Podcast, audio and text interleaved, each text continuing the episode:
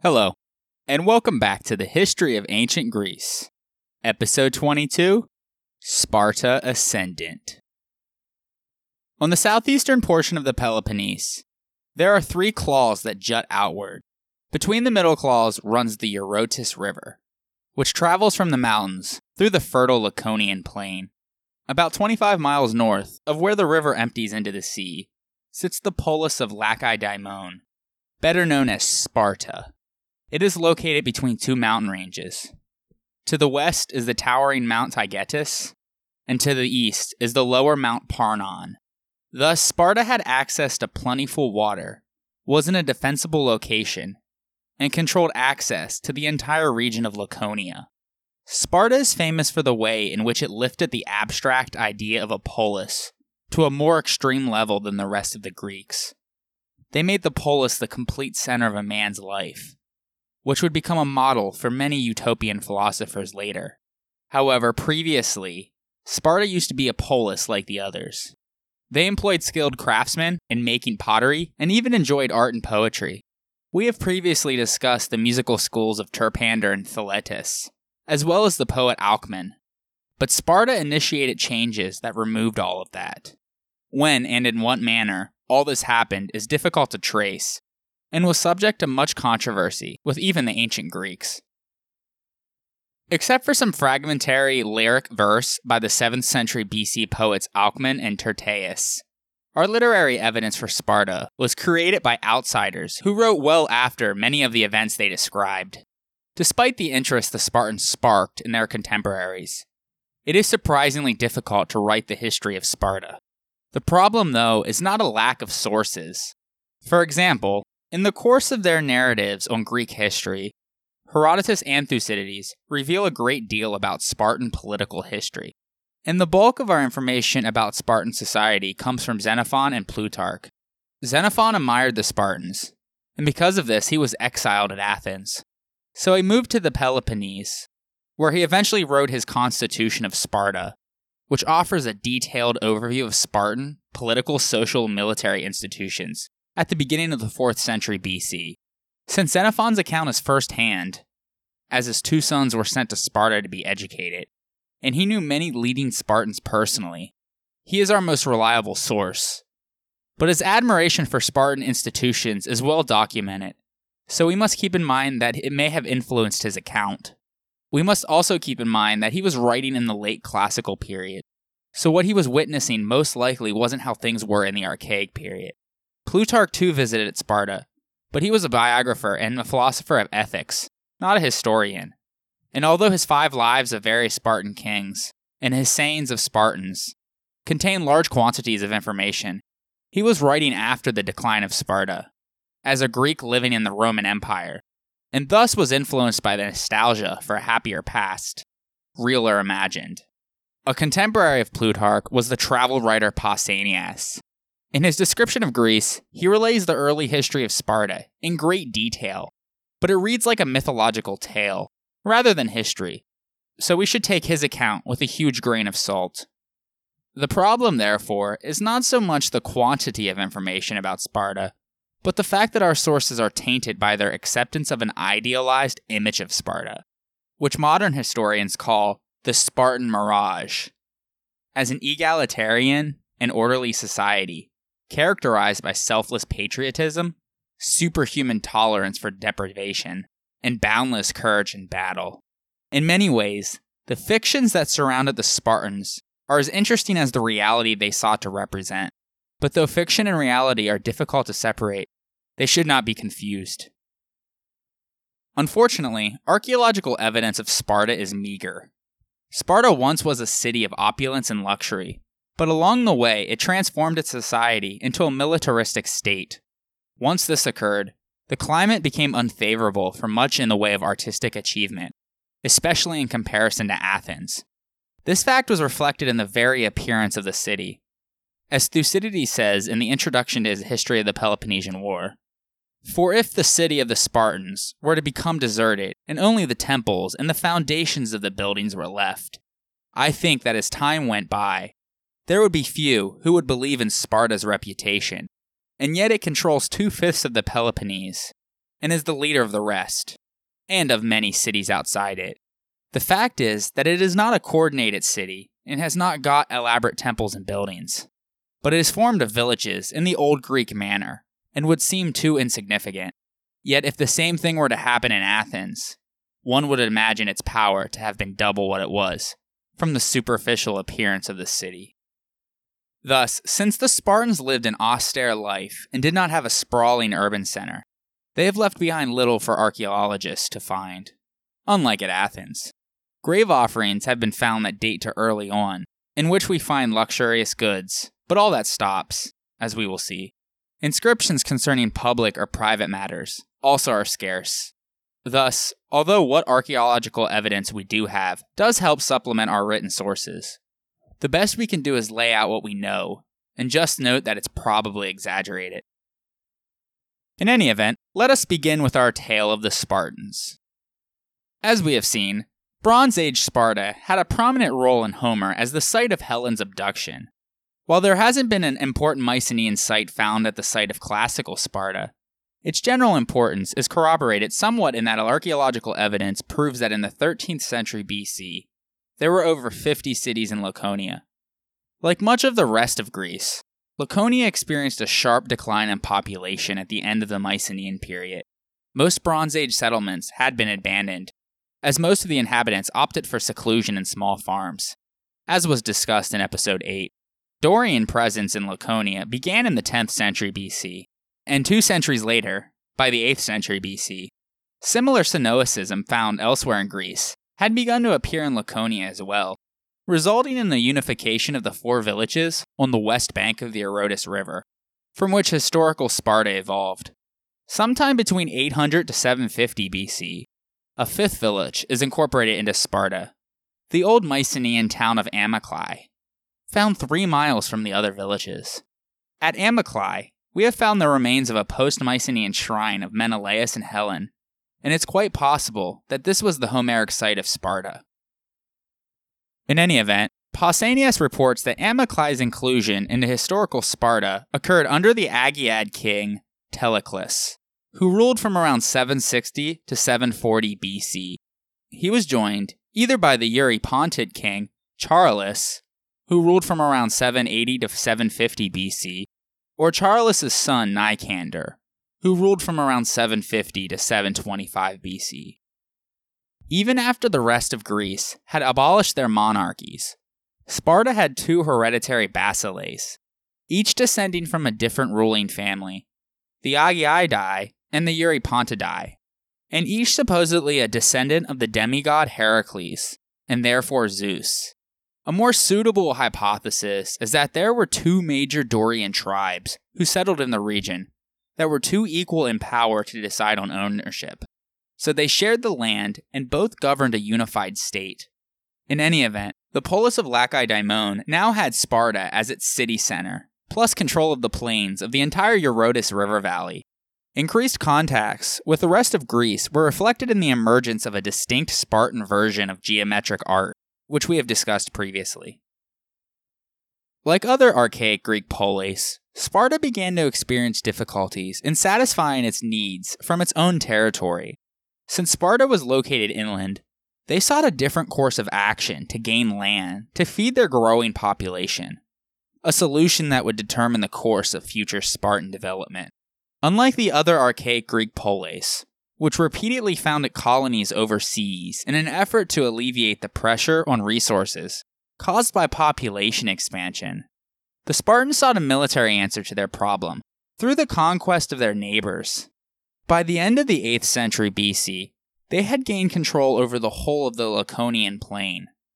The details of how this was accomplished are lost, but the results can be seen in the social structure of historical Sparta. Those from the Dorian settlements in Laconia became politically subordinate to Sparta as perioikoi, which literally means those who live around. They retained a large amount of local autonomy and essentially lived like the majority of other Greeks, working as farmers, craftsmen, and merchants, but they were obligated to serve in the Spartan army, in their own units, but under a Spartan commander whenever called upon. The Mycenaean survivors, or those non Dorians in the fourth tribe we talked about before, were reduced to serfdom, and they cultivated the public land that was divided amongst the nobles. They referred to in Greek as Heliotes, or Helot, and may have been derived from the inhabitants of Helos, which was a village close to the head of the Laconian Gulf, or more likely from Halis Komai, the Greek word for those captured in war. Success only whetted Sparta's appetite for expansion, and they soon began to covet the fertile lowlands of Messenia, their neighbors to the west. Thus, at some point around 740 BC, the Spartans invaded Messenia, beginning what modern historians call the First Messenian War. Messenia contained some of the best soil in Greece, as well as wealthy and established cities and towns. As you'll recall, Pylos was one of the richest Mycenaean towns during the Bronze Age.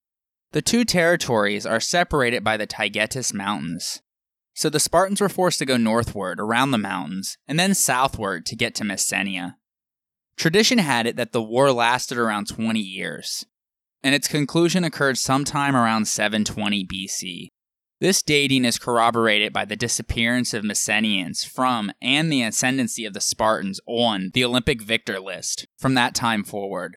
Pausanias relays this campaign in great detail, but like we said before, take it with a huge grain of salt.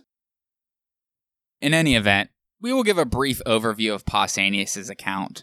Ever since the so called Dorian invasion, there was intense ethnic animosity between the Achaean Messenians and the Dorian Laconians. Things eventually came to a head during a festival at the Temple of Artemis, which occurred on the border between the two territories. Two different versions blame each side for provoking it. Regardless, the result was the death of the Agiad king Teleclus. He was succeeded by his son Alcamenes, who ruled from around 740 to 700 BC. In retaliation, Sparta led a surprise night expedition against Ampheia, a city of unknown location now, but probably on the western flank of Mount Taygetus, officially beginning the First Messenian War. The city didn't have any defensive fortifications, and the Spartans easily overtook and sacked the city. The surviving men, women, and children were sold into slavery. They then turned it into a garrison for the conduct of future operations against Messenia.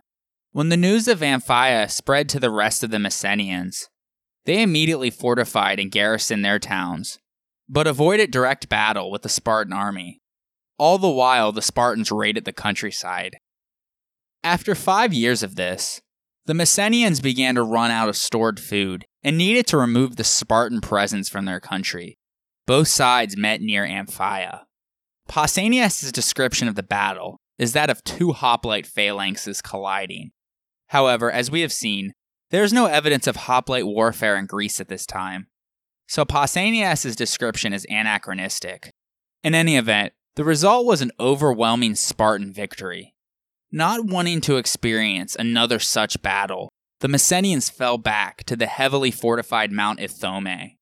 This is when the Messenians first sent for help from the oracle at Delphi. They were told that a sacrifice of a royal virgin was the key to their success, and the daughter of Aristodemus, a Messenian hero, was chosen for the sacrifice. Upon hearing this, the Spartans held off from attacking Ithome for over a decade, before finally making a long march under their kings and killing the Messenian leader. Aristodemus was made the new Messenian leader and led an offensive attack, meeting the enemy and driving them back into Laconia. The Spartans then sent an envoy to Delphi, and the following of her advice caused Messenian reverses so great over the next several years that Aristodemus committed suicide and Ithome fell. The two Spartans at the end of the war were the Agiad king Alcamenes and the Eurypontid king Theopompus, the son of Nicander, who ruled from around 725 to 675 BC. So that's Pausanias' account. While the details of the war are subject to much historical scrutiny, the result is not. the Spartans defeated the Messenians and took over a considerable part of the Pamisos River Valley in eastern Messenia. As with Laconia, those of high status became perioikoi, while the majority now became helots, bound to their land and obliged to work it for their Spartan masters, with no consolation, but the promise that they would not be sold out of Messenia. Before they conquered Messenia, however, Sparta had sent out a colony to the island of Melos in the Aegean Sea. They did this too as to handle population pressure. But since they conquered Messenia and gained all of its territory, there was no need to continue with colonization for that reason. However, they sent out one last colony. 20 years away from home is a long time, and the Spartan women had refused to put their love life on hold. So they turned to the Helots and the Perioikoi to please them. Thus, when the Spartan men returned home, they were surprised to see a whole new generation waiting. These bastard children, known as the Partheniae, literally meaning the sons of unmarried women, making them illegitimate Spartans, were cast out of Sparta in 706 BC and sent to southern Italy, where they founded Taros, Tarentum in Latin, to rid them as a political problem. It would continue to be an exile point for any Helot, Perioikos, or a Spartan who was an annoyance. Details are unclear, but it seems that there were some Spartans who were deeply unhappy with the unfair distribution of land after the war. The social class tensions that had manifested in other Greek polis in the 8th and 7th centuries BC reared its ugly head in Sparta, too. Those being the inequality in the size of land holdings and the injustice of the aristocratic government.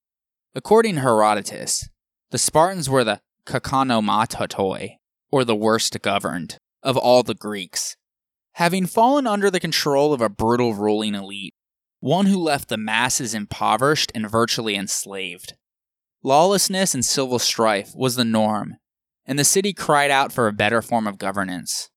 Unfortunately, the Spartans had few contemporary examples to emulate, since much of mainland Greece was also in the throes of similar class based conflict. It was in this backdrop that we see reform in Sparta. According to tradition, a semi mythical man named Lycurgus brought reform to Sparta and set up its constitution. Lycurgus, as in the case of Minos and Homer, is a figure of shadowy identity, not only to us, but to the ancient Greeks as well. To some, he was a man, to others, a god. Even the Delphic oracle was puzzled when speaking to Lycurgus according to Herodotus, saying, I do not know whether to speak of you as a man or a god, but rather Lycurgus. I think you are a god.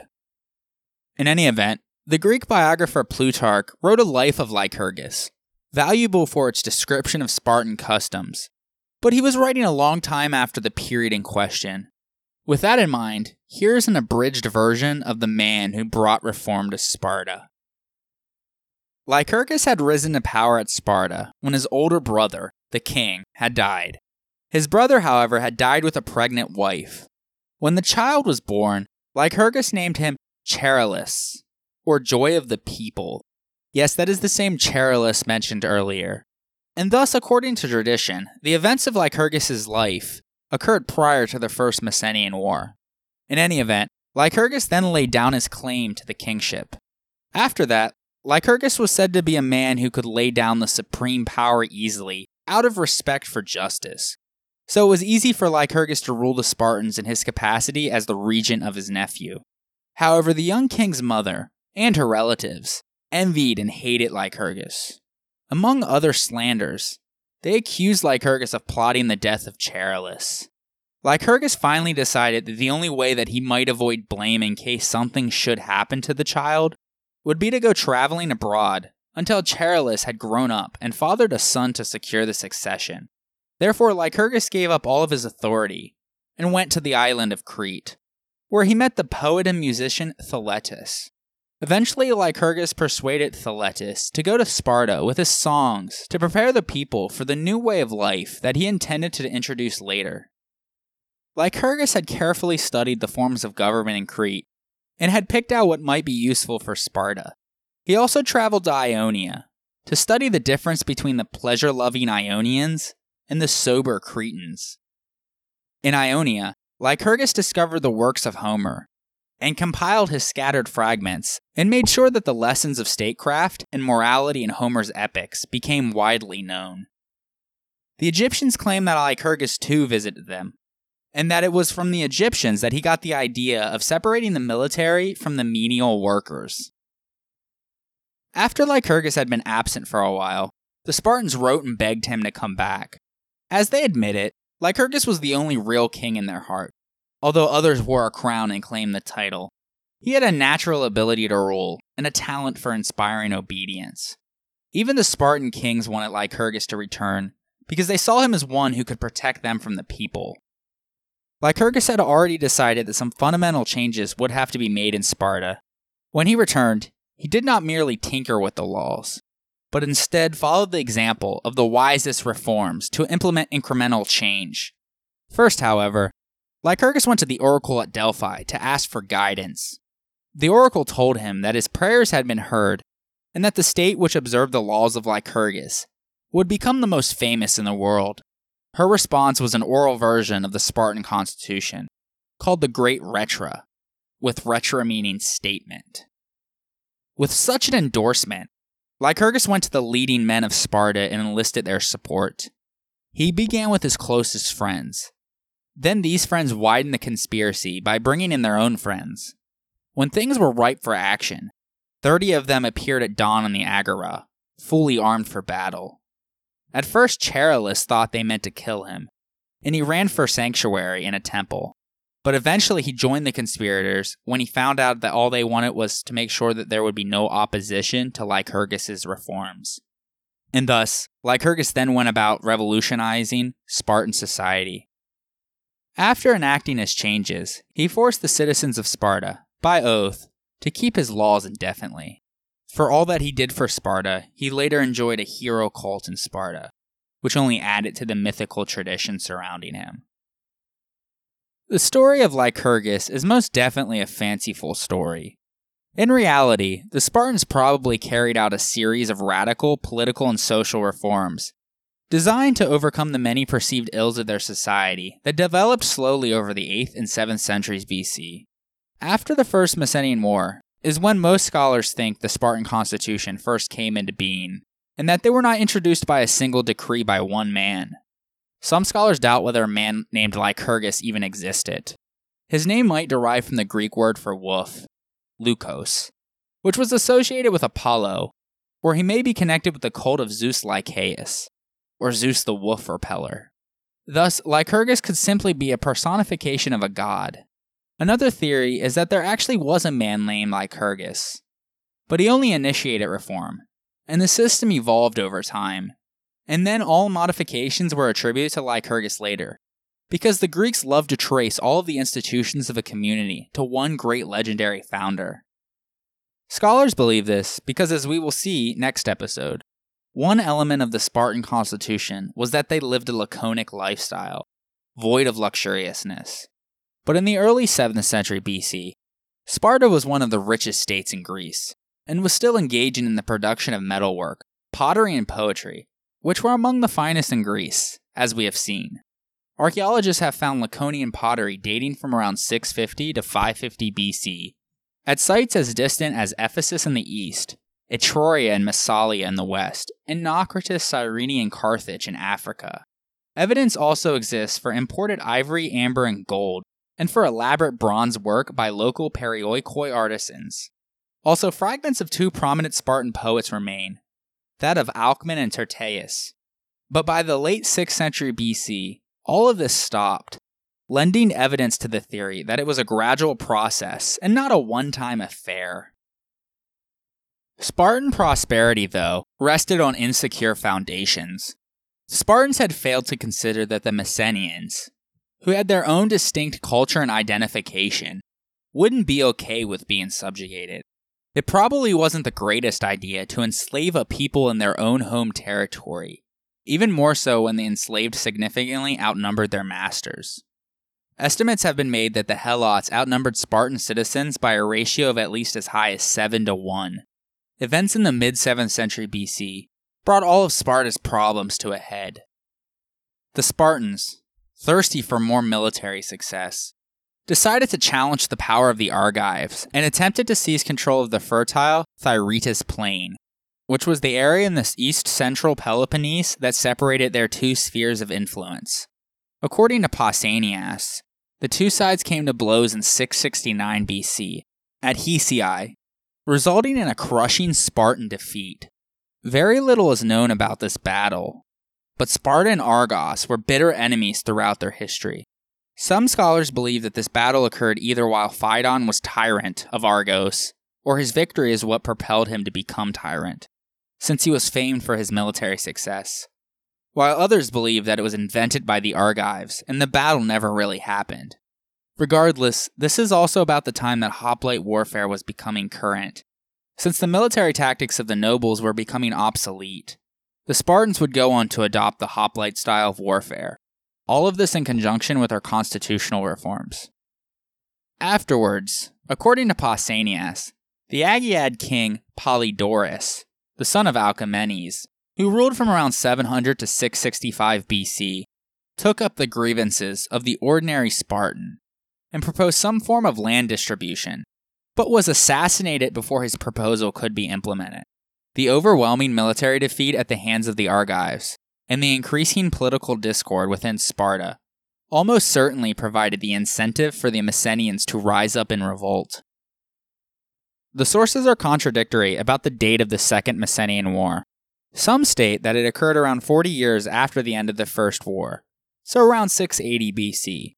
But it seems more likely, due to the combination of events just described, and the fact that the poet Tyrtaeus, who fought in the war, lived in the middle of the 7th century BC, to suggest that it took place around 650 BC. If this is the case, then the two kings charged with prosecuting the war were the Agiad king Eurycrates, the son of Polydorus, who ruled from around 665 to 640 BC, and the Eurypontid king Anaxandridas I, the son of Theopompus, who ruled from around 675 to 645 BC. In any event, according to Strabo, the Messenians were assisted by Argos, Elis, Pisa, and Arcadia, three cities in the northern Peloponnesus. The first battle, the Battle of Derae, happened before the Allies arrived. The location is unknown, but it seems to have been near the Messenian border with Arcadia. Neither side won a clear victory, but Aristomenes fought so well that he was made the new king of Messenia by his people. He followed this up by crossing into Laconia and placed a shield in the temple of Athena, in order to scare the Spartans. This forced the Spartans to request aid from Delphi, where they were told to gain a leader from Athens. Pausanias says this leader was the poet general Tyrtaeus. As we have discussed in episode 18, Tyrtaeus is more than likely a natural born Spartan, and this was a later Athenian invention. In any event, a fragment of Tyrtaeus' poetry seems to imply that the Spartans were in danger of losing and suffered heavy defeats when he writes, For you know the destructive deeds of sorrow inducing Ares, and you have well learnt the anger of brutal war. You, young men, have often tasted flight and pursuit, and have had your fill of both. In any event, once Tyrtaeus gained control of the army, he inspired the soldiers with such martial vigor that the tide of fortune turned. In their ensuing battle, whose location is not named, the Spartans won a decisive victory, resulting in the Messenians retreating to Ira in the Taygetus mountain range and fortifying it.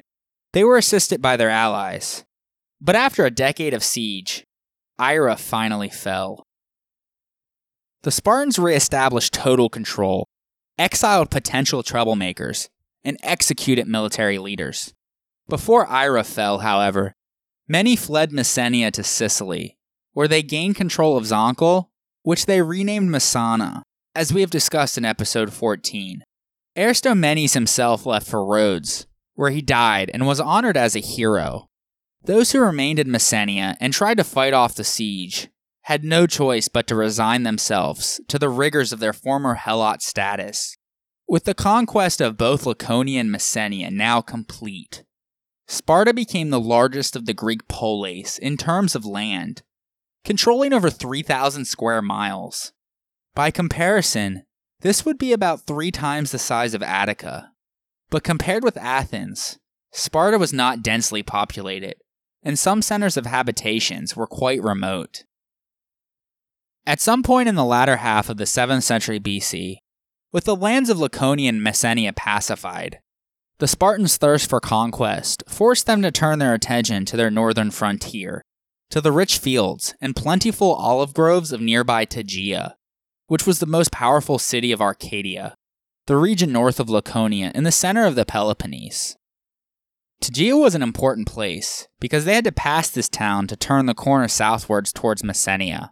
Furthermore, the Tegeans had also helped the Messenian Helots in the Second Messenian War, and were always a threat to offer them assistance in a future revolt or a refuge for escape, unless they were subdued themselves.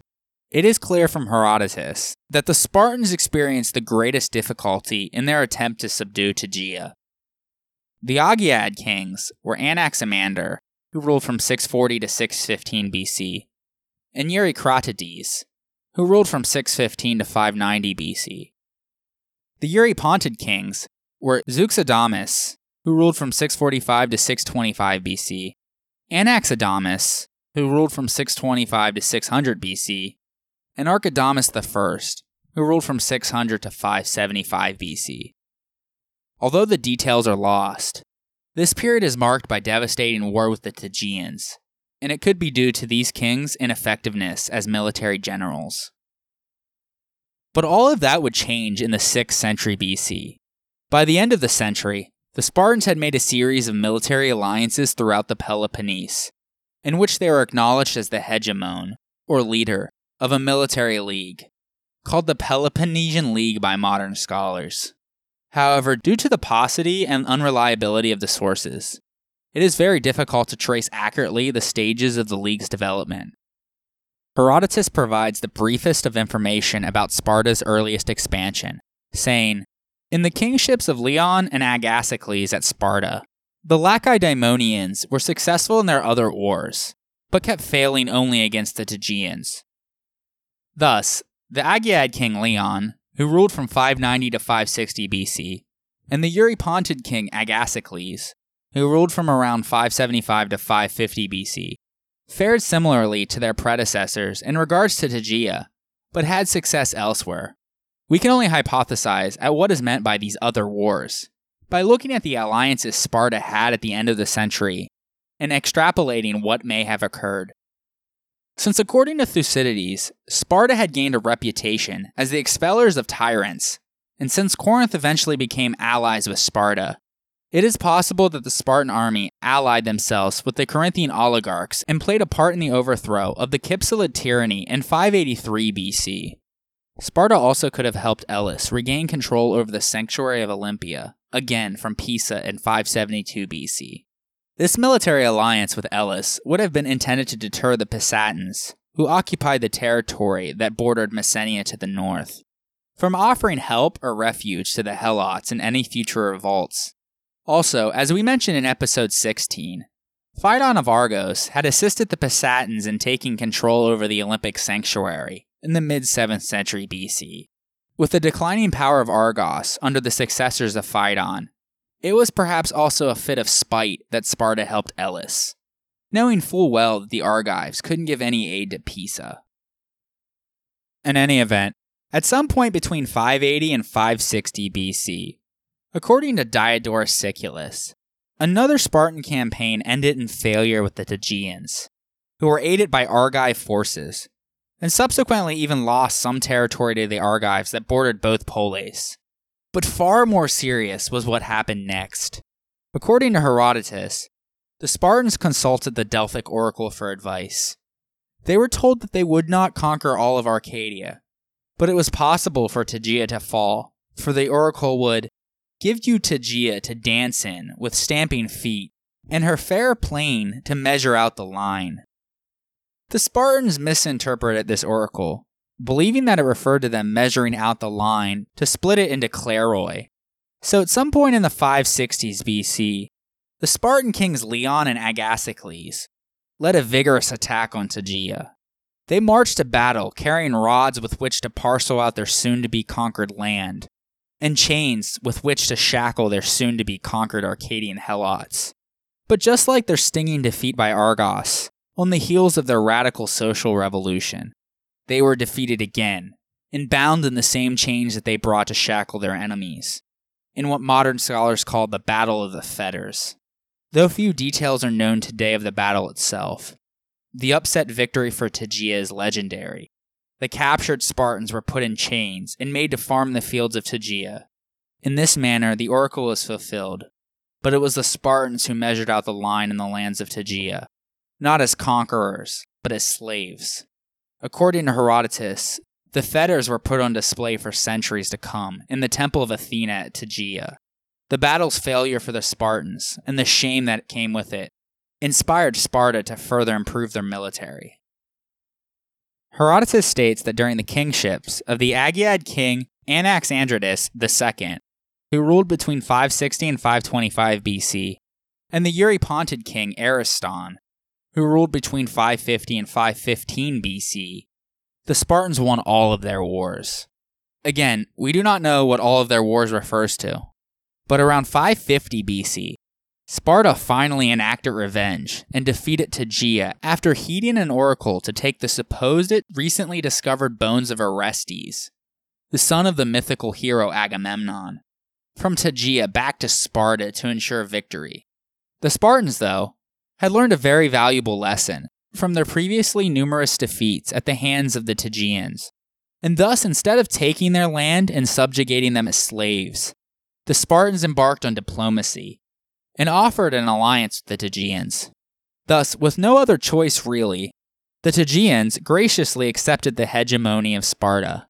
The Spartans would come to the defense of Tegea if attacked by another state, and the Tegeans, for their part, were to supply troops for any Spartan campaign and were to refuse any help to the Helots. This sensible diplomatic policy probably bears the stamp of Chilon, who was known as one of the seven wise men of antiquity. Dates are not precise, but he was born sometime in the latter half of the 7th century BC. Herodotus speaks of him as a contemporary with Hippocrates, the father of Pisistratus. He relays an anecdote in which Chilon advised Hippocrates that he should disown his son. Hippocrates ignores his advice, as a bit of foreshadowing for what's to come. In any event, Chilon was ranked among the seven sages, primarily due to his reforms on the role of ephors in the Spartan constitution.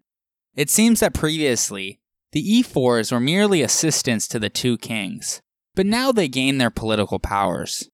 There will be more on the ephors and the Spartan constitution next episode. In any event, he himself would be later in his life elected as ephor in 556 BC, and was assisting the two kings on campaign when they helped to overthrow the Orthagorid tyranny in Sicyon, which then became a Spartan ally.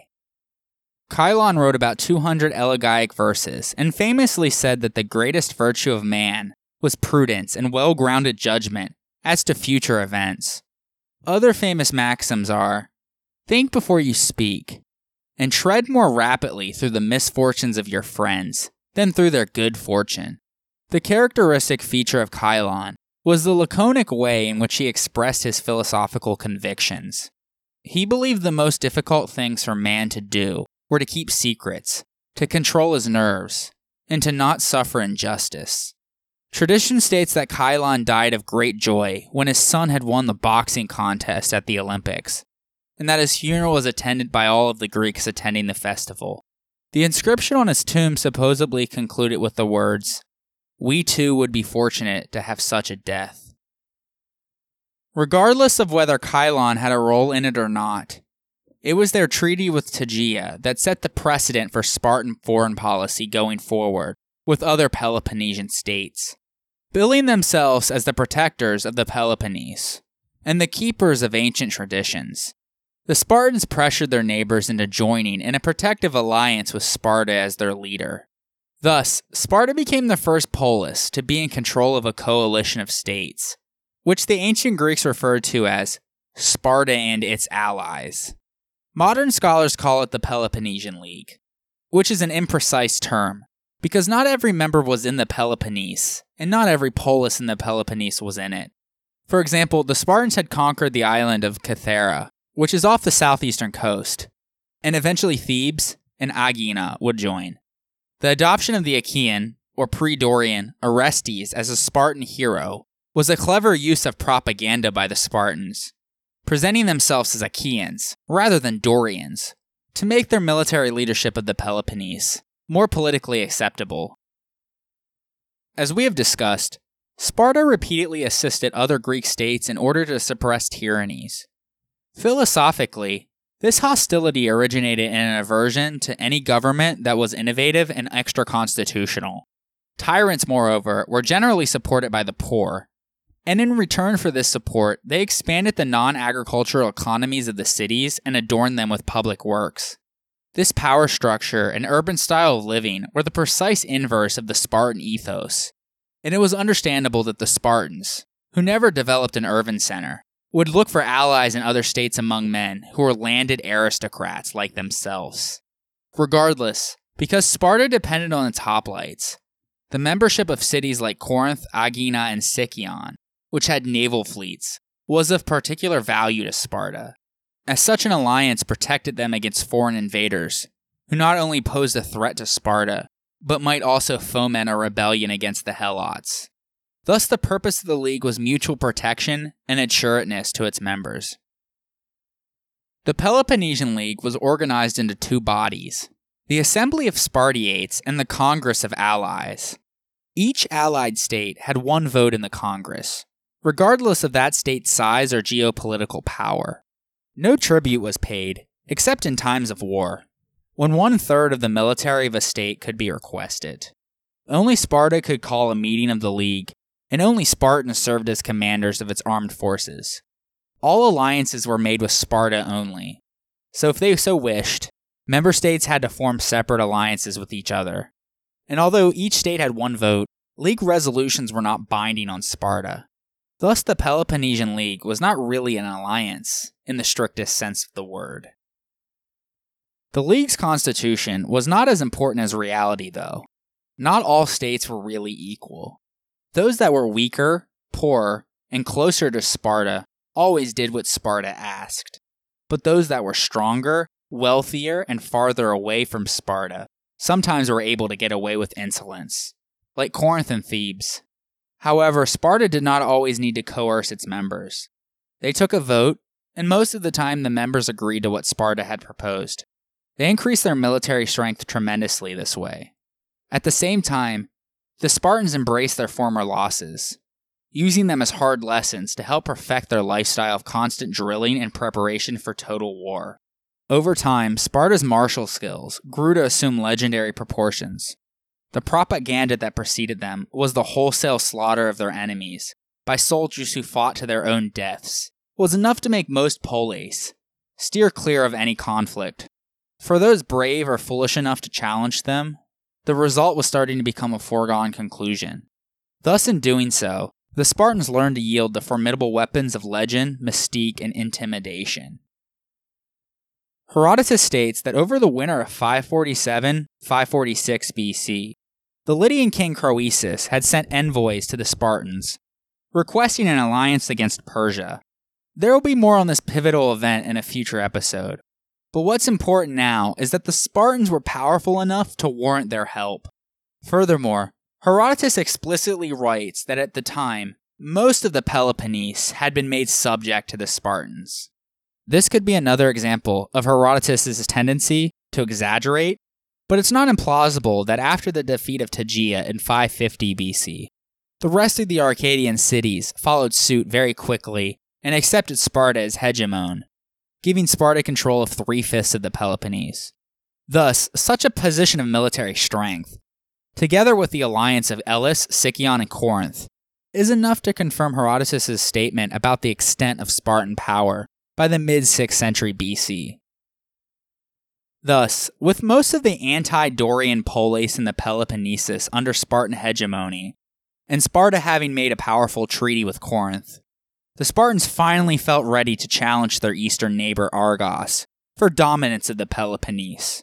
It was quite possibly because of this that the Spartans didn't provide assistance to the Lydians against the Persians, because that same year, in 546 BC, the Spartans and the Argives fought at the Thyreatis Plain in what is known as the Battle of the Champions.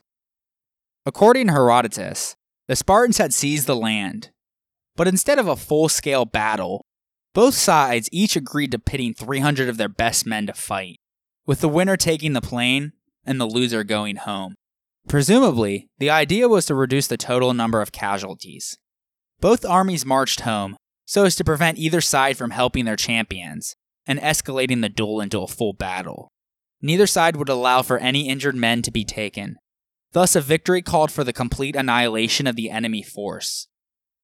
The two armies were evenly matched. As the sun set on the bloody field, only two Argives, named Alcanor and Chromius, and one Spartan soldier, named Othryades, remained alive. Believing that they won by virtue of numbers, the Argives returned home, claiming victory. The single Spartan, though, remained and declared victory, claiming that they had abandoned the field. The wily Spartan stripped some armor from a dead Argive and set up a battlefield trophy, the Greek symbol for victory. When neither side backed down from their claims, a full war broke out. The result was a decisive victory for Sparta, who not only took away the fertile Thyreatis plain, but also a larger piece of land and annexed it to Laconia, that of Cynoria, the region on the eastern coast of the Peloponnese that borders Laconia to the east and Argolis to the south, down to Cape Malea, as well as the island of Kythera, and turned them both into Perioikic communities. The Argives never gave up trying to get back the region of Cynoria, though. This would be a point of contention between the Argives and Spartans for decades to come. In the aftermath, the Argives shaved their heads in shame, while the Spartans pledged to grow theirs long, adding yet another aspect to their already distinctive appearance. It may have been this victory that encouraged the independent city states of Epidaurus, Troezen, and Hermione, all in the Argolid, to make military alliances with Sparta. Their success against Arcadia and Argos also brought the Spartans directly into contact with the Isthmus states. The Polis of Corinth, Sicyon, Megara, and possibly Aegina all probably officially became part of the Peloponnesian League at this time, if they hadn't already. They may have only been unofficial allies with Sparta beforehand. The Corinthians had certainly become an official member by 525 BC, since they joined in the Spartan campaign to depose Polycrates as tyrant of Samos. More on that in a future episode.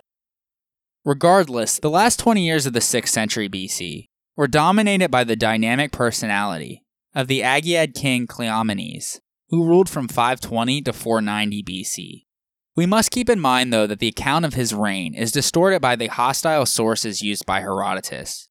We will cover him in much greater detail in a future episode, as he plays an important role in the affairs of Athens. Regardless, Cleomenes was the eldest son of Anaxandridas II and his second wife. His younger half brothers, Dorieus Leonidas, and Cleombrotus, though, were born to his father's first wife, and clearly had been the king's favorites. But since he was older, Cleomenes held the stronger claim, and so he joined the aging king Ariston of the Eurypontid royal house in ruling over Sparta. This all occurred because the first wife of Anaxandridas had been barren for so long that the ephors tried to force him to set her aside and take another wife. But Anaxandridas refused, claiming that his wife was blameless. Thus, the ephors relented and allowed him to take a second wife without settling aside his first. His second wife was a descendant of Chilon, and she promptly bore Cleomenes. However, one year after Cleomenes' birth, the first wife of Anaxandridas also gave birth to a son, Dorieus, and then had two other sons, Leonidas and Cleombrotus. Believing that he was more capable than his half brother, Dorieus wanted to leave his home city and asked to establish a Spartan colony on the Libyan coast to the west of Cyrene. Happy to be rid of a potential rival, Cleomenes gave his half brother his blessing, and the colony, Cinyps, would be founded in 515 BC. The Carthaginians weren't too pleased to have Greek colonies nearby, So, three years later, in 512 BC, they expelled the colonists. After returning to Sparta, Darius decided to lead a second colonial expedition in 510 BC, this time to western Sicily. However, the Carthaginians immediately defeated them in battle, killing Darius. Leonidas and Cleombrotus will factor into the story as well. We will go over all of this in a much greater detail in future episodes. Regardless of their ineptness at colonization, by the end of the 6th century BC, Sparta was such a huge power that when the Persians came, there was no doubt amongst the Greeks that they would be the leaders of their defense. They commanded the navy as well, although they had no experience on water. However, the Spartans were smart enough to realize that they needed to let the Athenians take the reins. Although the Spartans were by far the strongest polis, they were very reluctant to conquer anyone outside the Peloponnese. They did not want to travel great distances for a long period of time, because they were constantly scared of a Helot uprising and their arch enemy, Argos, assisting them. Furthermore, the Spartans were always worried that the money and wealth gained from war booty would lead to corruption seeping into Spartan society. Also, conquests could bring about an insatiable need for power beyond what is appropriate in their system, and they would put themselves before the state. All of this led to conservatism in Spartans' domestic and foreign policy. Regardless, when it was necessary to fight, the effectiveness of Spartan military training was proved many times. Following the Messenian Wars, the Spartan army would not be defeated in a pitched battle until the mid 4th century BC, a period of almost 300 years. Plutarch's account of their preparations for and conduct in battle makes it easy to see why they were such fearsome opponents. He writes In times of battles, the officers relaxed the harshest aspects of their discipline and did not stop the men from beautifying their hair and their armor and their clothing. Glad to see them, like horses prancing and neighing before races. For this reason, they took care over their hair from the time when they were youths, especially seeing to it in times of trouble so that it appeared sleek and well combed. Remember in a saying of Lycurgus about the care of hair, that it makes the handsome better looking and the ugly more frightening. They also had less rigorous exercises, and they allowed the young men a regime in other respects less restricted and supervised, so that for them alone, war was in fact a rest from the preparation for war. It was an impressive and frightening sight to see them advancing in time to the flute and leaving no space in the battle line, with no nervousness in their minds, but calmly and cheerfully moving into the dangerous battle to the sound of music. For men in this frame of mind are unlikely to suffer from fear or excessive excitement, but rather to be steady in their purpose and confident and brave, as if their God were with them. The king, when he marched against the enemy, always had with him someone who had been crowned victor in the Olympic Games. There is a story that one man was offered a great amount of money to lose the Olympics, but refused it. When he had thrown his opponents, after a great struggle, someone asked him, Spartan, what good have you gained from your victory? And he replied with a smile, I shall fight by my king against the enemy. Admired in peace and dreaded in war, for much of the archaic and classical periods, Sparta was the most powerful city in the Greek world. It was also different from all other polis. Sure, the Spartans shared many basic institutions with other Greeks. Their society was patriarchal and polytheistic. Slave labor played a key role. Agriculture formed the basis of the economy. Law was revered, and martial valor was prized. But Sparta was unique in many important ways. No other Greek state ever defined its goals as clearly as Sparta, or expended so much effort in trying to attain them. While the intrusion of the state into the lives of individuals was substantial in all Greek states, no state surpassed Sparta in the invasive way it played in the daily lives of its citizens. The Spartans took enormous pride in their polis, and other Greeks were impressed by the rigorous patriotism and selflessness the Spartan system entailed. The Spartans' extreme denial of individuality fostered a powerful sense of belonging that other Greeks envied and Sparta continues to cast an eerie spell over historians, philosophers, and political scientists. even in an age that tends to recoil from totalitarianism. On the next episode, we will circle back and take a look at this unique political, economic, and social totalitarian system that surged Sparta towards military dominance. So join us next time on the history of ancient Greece. Episode 23 This is Sparta. If you haven't done so yet, please head on over to iTunes and rate and review the show. It would help the podcast grow immensely. Also, while you're there, subscribe to the show so it comes onto your phone every week. If you don't have iTunes, you can catch the show on SoundCloud, Stitcher, or Google Play. Also, make sure you're checking out the website at thehistoryofancientgreece.com, where I've posted a lot of neat supplementary photos, maps, and charts for each episode. Thanks everyone for your continued support, and I hope you're enjoying the podcast. I would like to give a special thanks to the amazing artist Michael Levy for allowing me to feature his music on this podcast. He transports you to the ancient world, bringing to life the melodies and using the techniques of the past. A new song will be played every episode. This one is titled Hymn to Zeus from his album Apollo's Lyre. If you like what you heard and are curious to learn more about ancient Greek music, check out his website at ancientlyre.com. His albums are available in every major digital music store, including iTunes, Amazon, and Spotify.